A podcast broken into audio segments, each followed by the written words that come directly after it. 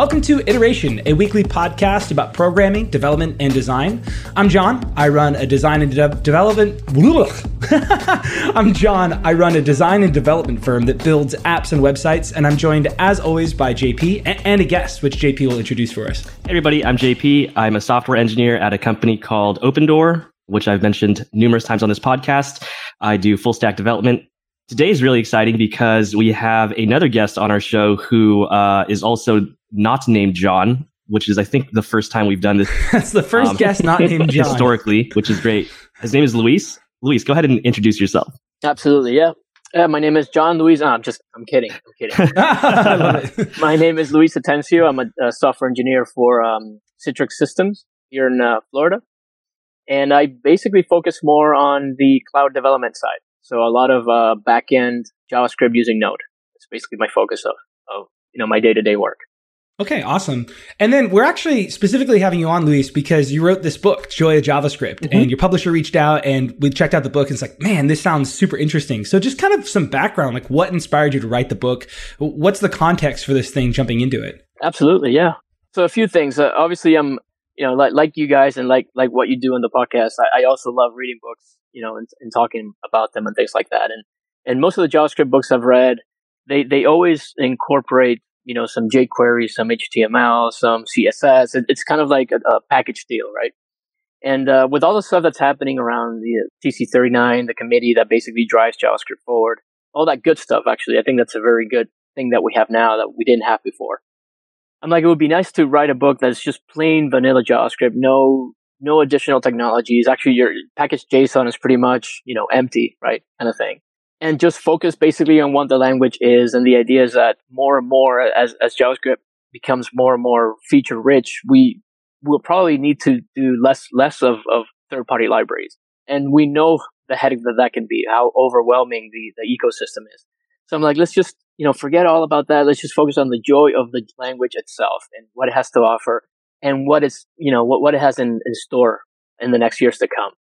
And that was refreshing because I feel like so much stuff I pick up, it's like, okay, something, something about JavaScript. And like the first chapter is like, well, in React. And I'm like, okay, I understand that it's part of the ecosystem, but at the same time, like I'm wanting to go deep on JavaScript. So I, yeah. that was actually super refreshing. So we, we want to get into some of the different topics in the book. But before we do that, let's just kind of give a quick recap of how we each use JavaScript in our day to day lives. So I'll start with me. I'm just a Rails developer. I say just a Rails developer in that, you know, I don't lean on JavaScript extremely heavy day to day. My firm does a lot of React Native work as well. Um, I'm not the primary developer on that, but I do play and uh, get stuff in there. But we're doing more and more with JavaScript lately. We did a Vue.js project recently, which is not directly JavaScript, obviously. And then we do a lot of just vanilla JS. That's where we tend to play on top of Rails, just straight up vanilla JS. we we play with Stimulus a lot, but day to day, I write a lot of vanilla JS, definitely more Ruby, HTML, CSS than I do JS, but I definitely use it day to day depending on which project I'm in. So that's what it looks like for me, mostly on the web, a little bit of React Native here and there. What about you, JP? Yeah, cool. So I, uh, at my job, I focus on a very specific flavor of JavaScript, which would be TypeScript. TypeScript and the framework we use to build our mobile app is React Native. On the front end, we have a lot of React. So, so typically my, my day to day of JavaScript is basically those like three specific flavors, I guess you could say. In my personal projects, I tend to reach for React more often than not. In fact, I haven't really reached for anything other than that. That being said, on greenfield projects every now and then i'll just i'll write a little bit of vanilla javascript when i don't want to go through the rigmarole of of adding react to it Ugh, all the dependencies which is always kind of nice because then you could just i mean you can you can do everything with with javascript uh, like vanilla javascript these days which mm-hmm. is really fun but that's me in a nutshell luis uh, you gave us a little bit of a, a peek into uh, what you do with like node and cloud cloud mm-hmm. technology so tell us a little bit about that yeah, so we, we have a combination of everything here at work. Uh, we do have the uh, sort of the old legacy monolithic, uh, you know, apps that, that, that are both, you know, front end, back end, all running in the same VM kind of thing. Mm-hmm. And so in those projects, uh, those have some legacy technology. So I dabble into a little bit of uh, AngularJS, which is, oh my, it's like mind blowing, like paradigm shift completely, completely. and a little bit of Java there. But most of the time I'm, I'm in sort of building microservices around Node. And uh, that, that was one of the things here and as soon as I joined the engineering team at Citrix, I realized that we were we were preferring these, you know, sort of heavier languages, these these strongly typed, statically typed languages for almost everything we did. And and we wanted to move to microservices architecture. No, that was that was that's the thing now, right? And so I'm like, well, what, why don't we consider sort of a lighter weight, low blueprint, you know, or small blueprint, right? Uh, languages like, well, JavaScript, right? In that case. So, you know, I had to do this convincing argument, you know, to convince sort of the team and the engineering team and the architects as to all the benefits that, that it has and why it makes sense. And finally, we were able to get that. And so that's my focus is basically more on the Node.js side and, you know, building uh, backend microservices. And then we do have some some cloud front end Angular TypeScript apps that I dabble in, and then some React as well. And we also have a team that does React Native, but I'm not that familiar with that ecosystem. Cool. I have two follow up questions to that, which I think I don't want to get too off topic, but I think they're I think they're actually pretty relevant. So the first question is, how is it developing uh, microservices in Node? because we, we, we are trying to migrate at Opendoor to uh, microservices in Go. And I feel like every time I hear the word microservice, it's often coupled with, with Go. So that's my first question. My second question is Do you see a world where, as JavaScript developers, we're not leaning really heavily into these frameworks like Angular and React, especially on the front end? God, I hope so. Yeah, yeah. I mean, I mean, it's it's it's funny what's happening now, right? So it, it was it was that thing, that pattern of uh, every six months we would see something new, or you know, some, sometimes even even shorter than that. Mm-hmm. Um, and and lately it's been kind of balancing out in, in these big, you know, Vue, React, Angular, right? It's, it's kind of been in those three, and basically, you know, the, the the the fact that we have these big companies behind those projects, right, drives a lot of that. I think I do. You know, I, I see a world where we're gonna we're we're, we're always gonna have libraries and frameworks because mm-hmm. you know one one of the one of the um, the the mistakes I think uh, to to put it that way that we're making is we, we can't just keep adding everything to JavaScript, right? We have to also value, I mean, there's a lot of value in keeping the, the, the core, the kernel sort of minimal, right? And having things become libraries to that. Actually, there's, there's a, you know, if you, if you listen to a lot of what Douglas Crockford says, you know, he's, he's sort of a proponent of that minimal JavaScript and everything else should be a library, right? That minimal core. And so we, yeah. we'll, we'll always have libraries. We'll always have have frameworks, but it's just uh, centering around these these ideas that React and Angular are putting together, and they, they just stick to those, right? You want to do sort of the more object oriented, you know, opinionated sort of MVC style, you go with Angular. You want a more sort of free, sort of plain vanilla JavaScript driven, you know, JSX, you, you go React, right? And, and, we have those two big contenders now, and I, I hope it kind of just levels there and it balances out there that we don't get, you know, the more that the next JS and, and, and mm-hmm. more libraries that keep coming up. And it's just overwhelming, right? As JavaScript becomes more feature rich, we will see libraries that tend to, you know, use those, uh, those parts of the language. But also at the same time, we have to be mindful to, to not sort of bloat the language itself because we don't want a, we don't want JavaScript books to become like these, you know, these huge Bibles, right? You, you want to, you want to use JavaScript, you have to read this entire, you know, 1000 page level we, we don't want that. We want to keep mm-hmm. something that's minimal, that works, that's that's consistent, right? So I, I do see a world where we we won't have you know new frameworks coming up every every week, right? And and thank God. I mean, like like, like John was saying, oh my God, uh, I hope we get there, and, and I think we are getting there. Uh, but at the same time, I think JavaScript is picking up enough momentum to where these libraries will tend to use these uh, basic features from the language and just stick to that, and, and, and you know mm-hmm. don't you know digress and go in different directions all the time of, of, of how how you're supposed to do things. Yeah, that makes a ton of sense. And I think that really introduces one of the first things I want to talk about is really what you're talking about, which is this idea of JavaScript, its flexibility and power mm-hmm. in 2019. Yep. And you have this quote in your book that I really loved, which is, quote, the strength of JavaScript is that you can do anything. The weakness is that you will, yep. unquote. And for me, like that's a good encapsulation of the struggle I have with JavaScript when I jump into a JavaScript heavy project, yep. especially coming from the world of Rails that is incredibly opinionated, puts you in a very tiny constrained box of like, this is how you do it there's like very well established conventions. And I get into this wild west of JavaScript.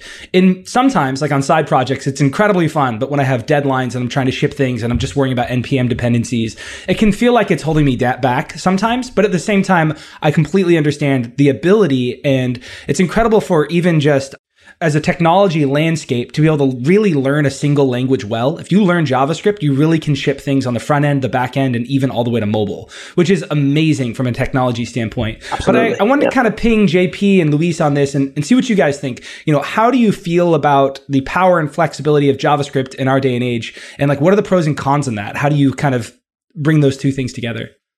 Yeah, I really like the the first part of the book. You mentioned like you can do immutable state management, which which like Redux tricked all of us JavaScript developers into Mhm. into the, that paradigm, which is kind of cool. I'm also a little bit of functional programming there too, and then you could also you know um, model your data with object oriented you know techniques, which is also really cool. And then you end up with this like app that uses a, a mix mash of both of both things, which I think is which is which is actually I think is a good thing. But I certainly do think that it can be confusing for people who are coming from languages that are um, you know that use like classical inheritance for example. And then you have to like differentiate sort of between the nuances between that and like prototypal inheritance. I guess it doesn't like matter too much unless you like really r- run into some nuanced problems. Um, but I, I think Right. overall but like let's say you're coming from the functional side which i think just having that mix mash of things can be confusing and i think it's because sort of in this programming world we we tend to do this thing where like you have to pick a side like i'm a functional programmer or like i'm i'm an oo programmer. Oh programmer my god, yes. That's, um, yeah. But then, like, I I think once you sort of let go of that idea that you have to be one or the other, you can do this really cool thing where you pick the best of of each of those things, right? Because like you don't have to you don't have to use inheritance with object oriented language, right? Just because you have like classes doesn't mean you have to have to have have this like um, monolithic hierarchy of classes that all inherit from like this one thing, right? Like you could you can compose things really flexibly, and I think that overall the way the the the way that JavaScript has evolved over the years and the and where we've landed now is really good. And I think that this book actually is like kind of eye opening to people who who are still stuck in this like I have to choose one side kind of a thing, which is great. Mhm. I don't know where I was going with that, but overall, I think I, I I think it's interesting. I'd like I'd love to know your thoughts on um on sort of this like mix mash that I keep talking about and how like and how that might shape a project. so like the tension between object based and functional in a way is that part of the tension? Right, Yeah. right, right. Yeah, yeah, yeah, absolutely. And um, you know that that orthogonality that exists between OO and FP, and a lot of people see it as completely opposite. And Mhm. that's that's that's the first misconception, right? Mhm. Is that they're not, you know, 180 degrees. They're more of like sort of orthogonal 90 degrees, right? Where you can start to use features from one and the other and have this line in between that kind of cuts through and sort of meshes both. And we've seen examples of that with things like RX and, and, and, and Redux, which is basically, you know, you use your object oriented JavaScript just like as you work, normally do, but it's very FP influenced in the sense that, you know, reducers are immutable and then they're composable, right? And that's, that's really the power. That's, to me, that's where the flexibility is. And we get these very tiny, very JavaScript plain vanilla frameworks like Redux and you just build entire apps on, on top of that. And, and these things are, I mean, the Redux core is like two kilobytes, right? It, it's Mhm. very, a very minimal thing. It's, it kind of just promotes the whole idea of composition. And then it goes, all right, here you go. I take care of this for you. You know, go ahead and write your code in a way that's testable. Reducers are basically functions that you can just test. And that, that's it. That's really it, right? These, we use, we use higher order functions and that's what we do our app based on, right? Um, so the, the, the book kind of highlights the, the idea that uh, I think the, the, the flexibility that the JavaScript gives you is this, this idea that you can, you can pretty much uh, reincarnate or, or emulate any paradigm that you feel is appropriate for the task at hand, right? And so Mm. a lot of people, you know, uh, JavaScript is an object-oriented language, and that will always be the case. That, that will never change. And it's OO in the sense that it, it promotes that message passing, right? We don't have, you know, a lot of people say, oh, oh, well, you don't have classes, and, and or you know, you don't have interfaces. Well, we, you know, even though we have classes and, and we do that, but it's at the core, it's really that, it's just message passing between objects. You can do FP, and uh, I think JP was saying this in a previous uh, episode. That wave of FP that happened in JavaScript for maybe a couple of years, and now it's, it's it's just getting stronger, stronger, and stronger. You know, a lot of people, you know, in the field, a lot of these, you know, uh, people that are heavy on JavaScript say, well, JavaScript is a Lambda language. I think Java, uh, Douglas Crockford was saying that not too long ago. And and when you think about JavaScript as a Lambda language, it's like, oh my god, that's that's so eye opening that that's how we're supposed to use it. We were supposed to use it just plain functions and just you know higher order functions passing data around and things like that. But then you get obviously these these Frankenstein things where things are you know very mutable and, and so you have to learn how to do you know use patterns to coerce that effect, right? Because you want that quality of immutability, and so that's that's what FP gives you. And now the other wave of stream-based development, event you know event-driven development, that whole sort of reactive thing that's now you know very hot right now, and that that's yet another paradigm that that JavaScript gives you the ability to do. And so you know, whatever task at hand you have, if you have a lot of data flow type event driven things, use a reactive mm-hmm. paradigm. If you have to do a very sort of, you know, high level enterprise, you know, Angular app, well, you can use your object oriented, you know, your classes, your controllers, your, right, all that stuff. If you have, you know, a more sort of unidirectional flow kind of, you know, event driven app, then Redux is, is a perfect thing to use. And that's more of the FP side. And so if you stick to those paradigms, you know, if you stick with those paradigms, you'll, you won't see that Frankenstein effect. You'll see a very beautiful, uh, very beautiful language, a very simple language that, that basically just guides you towards that, towards your end goal. I think that's well said. I think I know the answer to this, given the title of the book is called "The Joy of JavaScript." But I was going to ask you, like, do you do you think that this is like a good thing that the language is so powerful that you can do all of these different things with it? that, that, and that's exactly what that quote means. I mean, that quote means uh, when I, when I read it, I was just my mind was completely blown. Right? That that's from I took that from uh, Reginald Braithwaite, who, is you know very widely, very well known person in the JavaScript community. And so I think I think the the issue with this is that a lot of people, and I've seen a lot of code that does this. Right? They they want to use it's that fad driven development, right? They want to use every single thing the language gives you for yeah. that one, you know, that three line function. It, it, it, would have been something really, really simple. Mm-hmm. They want to use everything. They want to spread every single object, you know, right? You know, write in 3000 symbols in it, you know, put it through a reactive, uh, you know, subscribe to it so you can do it through RX. It's, it's, it's crazy, right? I've seen it where we tend to use Angular and we want to use observables, even though it's maybe a single event that's being sent, that's being passed to them. Like, why are we doing that? I mean, that why, uh, why do we have the need to just overcomplicate things just because we yeah. can, right? that's unfortunately what you get with a lot of power, right? It's, it's sort of that power, you know, responsibility thing, right? We have to be responsible with what we do. And that's, that's exactly what this quote means is the weakness is that if you're not responsible, you will tend to do these things, right? You know, unfortunately in the book, I have to, I have an example that kind of uses all of these paradigms mixed together, right? And a lot of people see that, well, you're, you're saying that we have to keep it simple, yet you're using all these paradigms. Now, I'm doing it for teaching purposes. It's, it's kind of mm, right. different than what I would do in a, you know, an enterprise level thing. So what we should do is basically use the right thing, you know, the right paradigm for the right job. And, and so in the book, there's this thing about, you know, the hybrid approach, the hybrid object oriented, use what's good about it, right? And, and FP to drive all the business logic and use what's good about that, which means you don't mutate your objects, you change them, right? It's like if a clock changes from one to two, is it a clock that mutates or do, are you getting different clocks, right? Basically, they're, hmm. they're stateless, right? That's the best metaphor I've heard yeah. for that. That makes a ton of sense. Yeah, yeah. I mean, when, it, you know, the, when, the, when the clock changes hours, basically you get a new instance of a clock and that means the original was never right. touched. And all the uh, bug free, all, all the, the error prone things that you would have with this was undefined, this was null, and you had to check. All those things go away when you when you just use that very simple, you know, side effect free, pure metaphor that FP gives you. Combine that with your objects and your object oriented stuff, and it, you know what what you get is is just a you know it's something that is you, all the bugs that that we typically see and we had to you know we're trying to debug and see where it comes from. Just all those kind of disappear, right? When you have that mindset.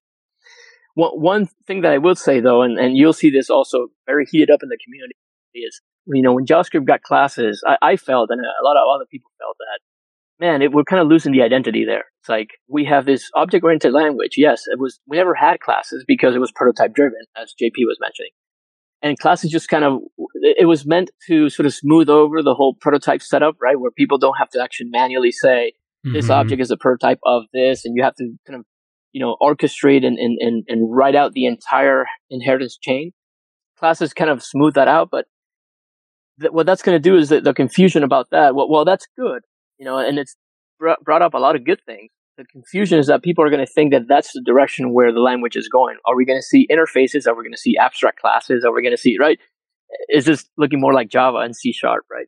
And and the answer is no, because that that's just fundamentally the wrong. You know, that's fundamentally what JavaScript is not, right? It, it is is not a canonical class based language. Is a duck typed, you know, object literal kind of language that you can do prototypes to set up links between your objects. Behind the scenes, it's always yep. will be prototypes. We will never get a concept of this is just an interface that has no implementation.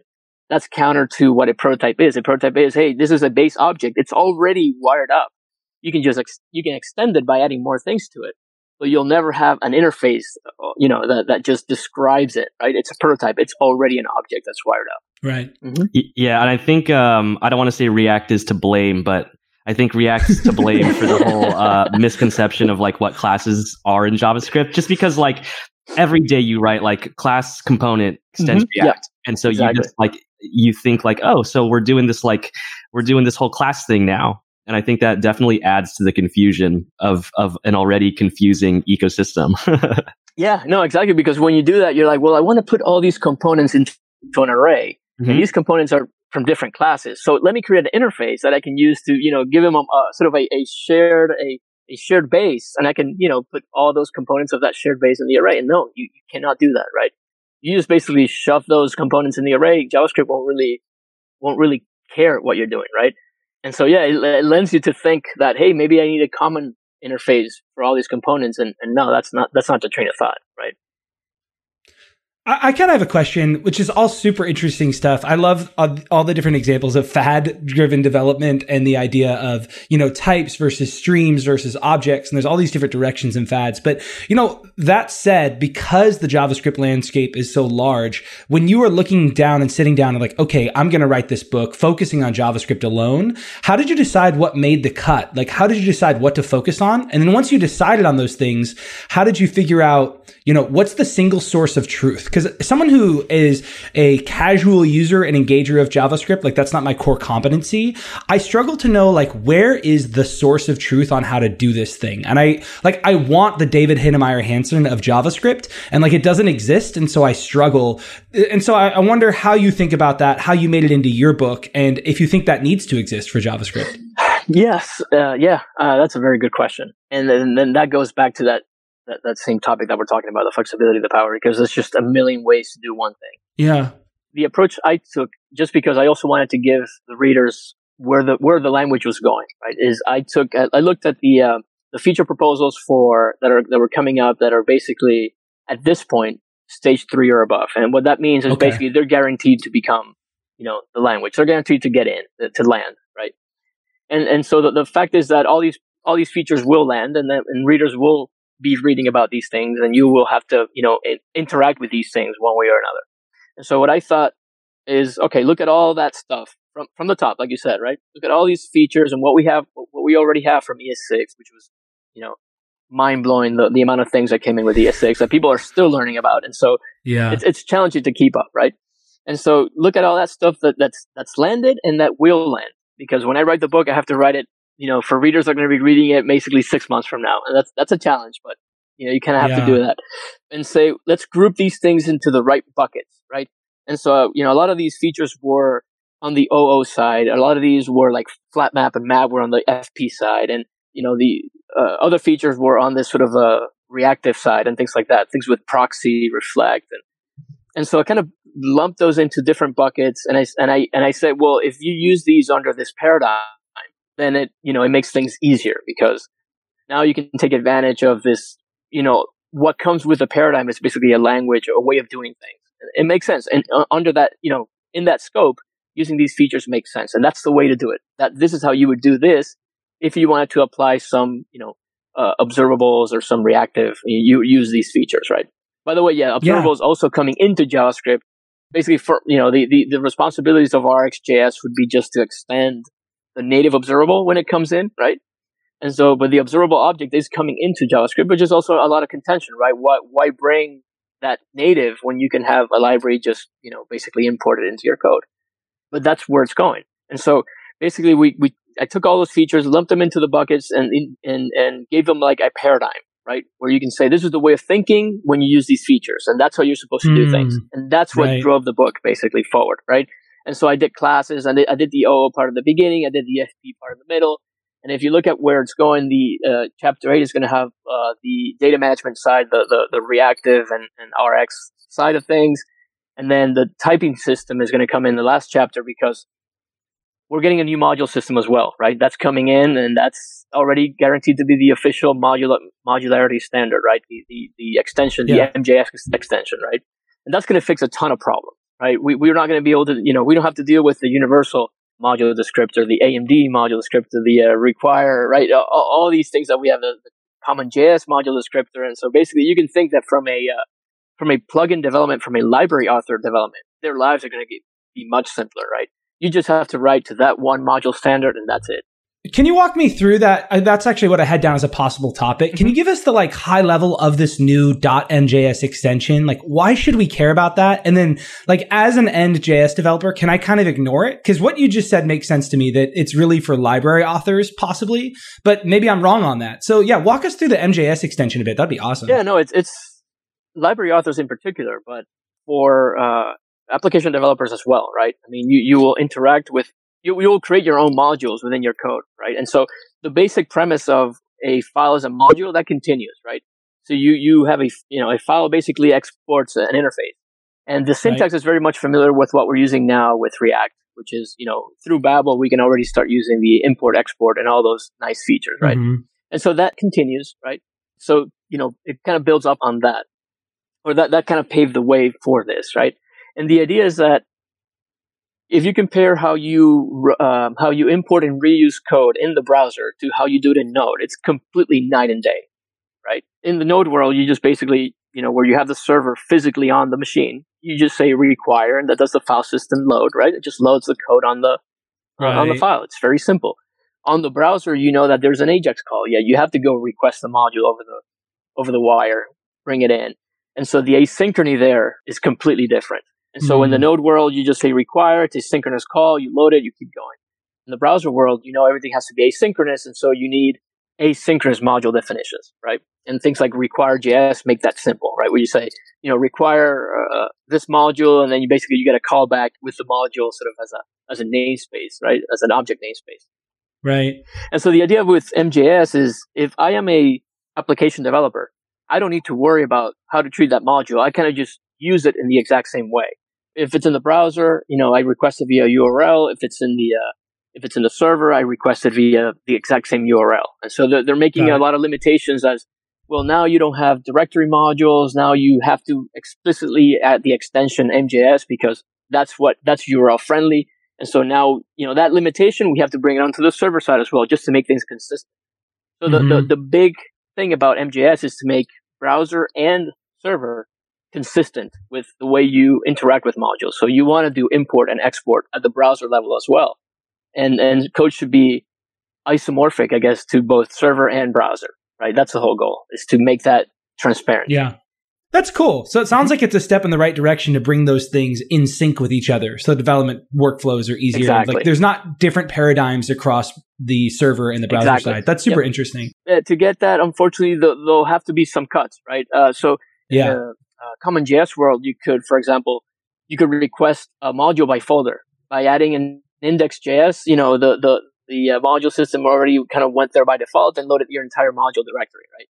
And we kind of lose that in the uh, in the MJS world because you have to have you can't have extensionless URLs, right? That kind of goes against the uh, you know you have to request an actual resource right right, right. and so we you know that limitation that there's, there's, there's a little bit of sacrifice to make for the sake of consistency but yeah we're definitely going in the right direction in the sense that i mean if i'm a plugin author if i'm a library author i can just publish to one standard and that's it. It will work both browser and server and i don't have to worry about that yeah, that makes a ton of sense. Super cool. Well, I, I kind of had a, a, different, kind of a, maybe a different, a weird question here, but my question here is out of so far what you've written, what section was a total pain in the ass and like, oh, I don't want to write this because it's either, you know, too pedantic or a bit like confusing or hard to dig into? And then what section was like so easy for you to write? Like you were really excited to get into it. And like between that and behind that question, really what I'm getting at is like, what's the thing in the book that is annoying but worth learning? And then what's the other thing that's like super exciting and cool. Yeah, yeah, absolutely. The super exciting was the uh, uh, the FP part was super exciting for me. Yeah, the functional programming stuff that stood out to me too. So I had already written a functional programming book before in JavaScript, uh. and um, so for me, I just kind of took took that as a the, the, target audience for the book is basically a, a, professional developer, right? So that that first book that I had written was you know was an introduction to functional programming, and so I had to take the mm. the, the approach of you've never seen this before, you or you're you're just kind of starting your JavaScript career, and this is what you need to learn. You know, so we start from the basics. This was exciting because this book is actually for the professional, sort of the intermediate to to to more advanced JavaScript developer, the, the person that's already yeah. in there, that's already kind of, you know, they're they're they, they, they're feeling some of the pain, right? So they're, they're feeling overwhelmed. You know, it's, it's the stuff that we're feeling, right? They're, they're professional. They're in that language every day. Right, but you can assume some base knowledge, so you can like really get into the specifics. Exactly, and so that that FP chapter is more around here's all, all the benefits that you get from just applying that mindset that you know to avoid all those pain points you had before.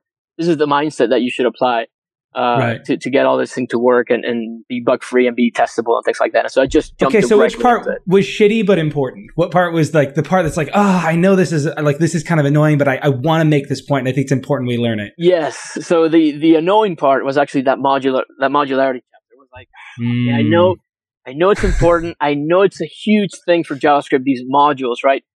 But you know, I'm like people already know how to deal with modules. I mean, you know, in, in, in other programming languages, we you know we know how to import. You know, if you do Yeah. Python, if you do Ruby, if you do Java. So do I have to really go into this? But I'm like, it's so big though that it just it needs to be dealt with, and it needs to be, you know, we need to deal with it in a way that that you know. I also need to highlight sort of what the benefit is, what, where we're going with that. And the reason that was a pain is because when I started that chapter, JavaScript, I was using Node 10, I think, which was, I think, you know, still had a kind of an experimental mode. And so the, the unit test framework wasn't working with MJS. It was all, all these Ugh. incompatibilities. You know, I had to get Babel to compile the whole thing. It's, and so I finally found some, some third party libraries and things like that that helped me get sort of the, the unit That sounds testing very JavaScript. Oh yeah, yeah, yeah, yeah. and so because you know I'm kind of that in that cutting edge there where I I need to know how it works myself before I can you know obviously Yeah. explain it to somebody else. And it's like getting all that to work and what up. Oh my god, it was so annoying. Yeah. Um, and like you need to be on the most cutting edge you can be because like you said the book is really you know when it comes out fully Exactly. in six months or whatever that looks like you need to make sure that it's there with what the trends look like and they move so fast they move so, that's quickly. really interesting Yeah, Yeah. and that's that's especially true in the JavaScript community. I mean, it's it, a book can become stale in a year or so. That, that's it. It's, it's stale completely. It's shelfware. wow Right? Wow, it's funny that you mentioned that because I think historically, whenever I like read about a new language or just pick up a book to like pick up the syntax of a new language or whatever, I always hate reading about the importing and exporting of modules system. Yes. So so it's interesting that you you particularly did not enjoy writing that section. yeah, I, I mean, I thought it was important. So you know, in, in that same mindset, right? I'm like, this is annoying. I'm, I don't want to bore the reader, just like you said, JP. Let me let me add a twist in here. And so, if Mhm. you if towards the end um, of that modular chapter, that's chapter six. So what I did was say, how can we use that hybrid approach, that functional, you know? So Mhm. so basically, uh, the, I promote the idea of, of making that single responsibility idea of every function should be its own module kind of thing, right? And if these fun- if these functions are very related to each other, they're highly cohesive, then yeah, make them into the same module because they call each other or you want to export them as a single module, right? But basically, you go for that single responsibility. And, and, and JavaScript gives you the ability to, where you can do just a function is a single module. So like modulus data kind of paradigm, right? I mean, th- and those are very, very easy to test because the fact that you're making them their own module means you have no assumptions about what's around the function, which basically means that you're you're forced to think of them in isolation. That's exactly what a unit test is, right? You're forced to pass in all the parameters that it needs. You have, you know, you're you're not sort of coerced into a side effect because you, oh, you know what? I already have that variable up there in that scope. Let me just use it, right? You don't have that because you're in your own module. So that kind of promotes that thought. And so the idea of, of that modular chapter, it, it ends with a functional orthogonal system architecture. So you, you create these orthogonal functions that compose together. So orthogonal means they don't have any shared concerns. They, they do different things, but when you compose them, basically that logic, right? That you compose that logic together to get the job done, right? And so, um, you know, you have this, this, this composability there and, and, and the fact that functions are their own units. And so that that's the architecture that gets promoted. So you have these these they're basically an army of these single module, you know, side effect free pure functions that compose together to drive your business logic. And so that made Yeah. it fun at the end. Very cool. So I want to kind of start to wrap things up here with this last lightning round. The name of your book is The Joy of JavaScript, which is talking about like pure JavaScript and all those different things. And you walk through so many great things. But the question I wanted to ask and kind of do a roundtable here is what's one thing about JavaScript that brings you joy? What sparks joy, like Marie Kondo? So let's start with you, JP. Like in your day to day, what's the one thing you really love about JavaScript? Because I feel like on our podcast specifically, frankly, I bash JavaScript a lot, at least like how fad based the ecosystem is. But I, I do love JavaScript. I want to take a mm-hmm. moment to like celebrate what are some things that we love about JavaScript. Cool. Yeah. So I think the thing that brings me joy when I write JavaScript are are writing really s- simple functions. In fact, I love the function keyword, which is kind of weird, but like I I tend to to not like write arrow functions if I don't have to. I don't I don't know what it is. It's just like a weird quirk to me, but like I think writing a really simple testable function with the function keyword is is like Yeah. what what gives me joy for some reason. I don't know why.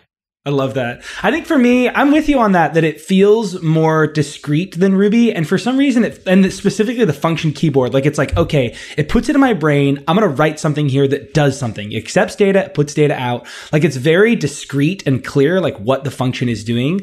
And I love like how flexible and composable things are. Like when you're in a good project with some good modules and imports and exports, it's like, oh shit, I can reuse that from over here and reuse that from over here. And it's like, you're just passing data everywhere. And I think the other part about it to me is it feels very, I- I'm using this word, it's a bad user word, but like it's very reactive and like coming from very server side rendered. And I work in, in Ruby a lot. And so it's like having to constantly reload the page to see if it works. But when you're on a good JavaScript project and you've got hot reloading, it's just like, just, just going and you've Yeah. got to get in a great flow.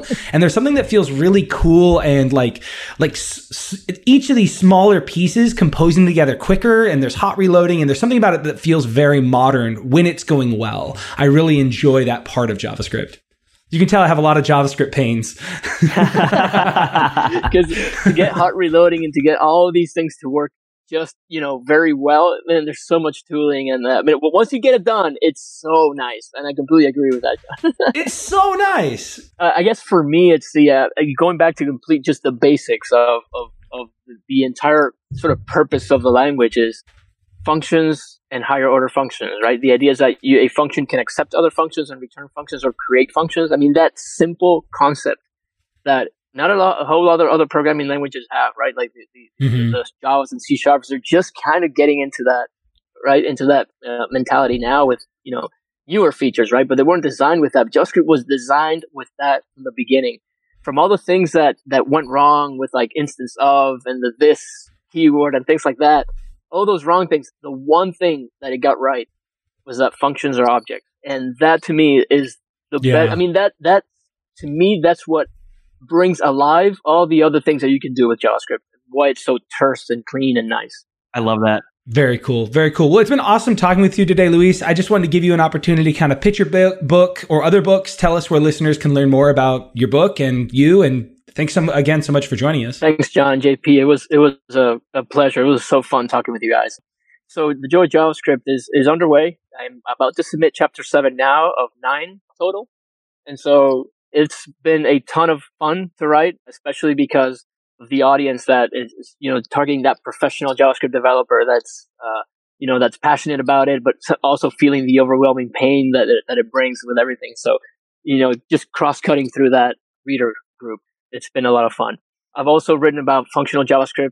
That book came out 2016, I believe, as well as an RxJS in action book that came out in 2017 or 2018, if I'm not mistaken. You can follow me on Twitter uh, uh, if you have any questions, any feedback about the book, uh, anything that you like or you, you, you dislike. I'm very active on, on, on Twitter. You can find me there. And um, all the books uh, are in Amazon and uh, through the Manning site as well. So if, if you're interested in, in getting any of those, that's that's where to find those but yeah, Twitter is the best uh, way to reach me out. And if you have any feedback, please, please let let me know. Uh, I want to make sure this book comes out and it's, it's something that's meaningful and that you know us JavaScript Yeah. developers can really sort of get a hang on and, and enjoy and, and sort of drive this thing forward. And we'll link it in the show notes for sure. But what's your handle over there on Twitter? The handle is L U I J A R. Okay, cool. Just so we have that there. All right. Again, thanks so much for listening, everyone. Again, my name is John and I was joined by JP. You can always learn more about the show by visiting iterationpodcast.com and there we'll have all the different notes and books and stuff linked so it's easier to get to it. Thanks so much for listening. We'll see you guys next time. See Thank you very much. Bye bye.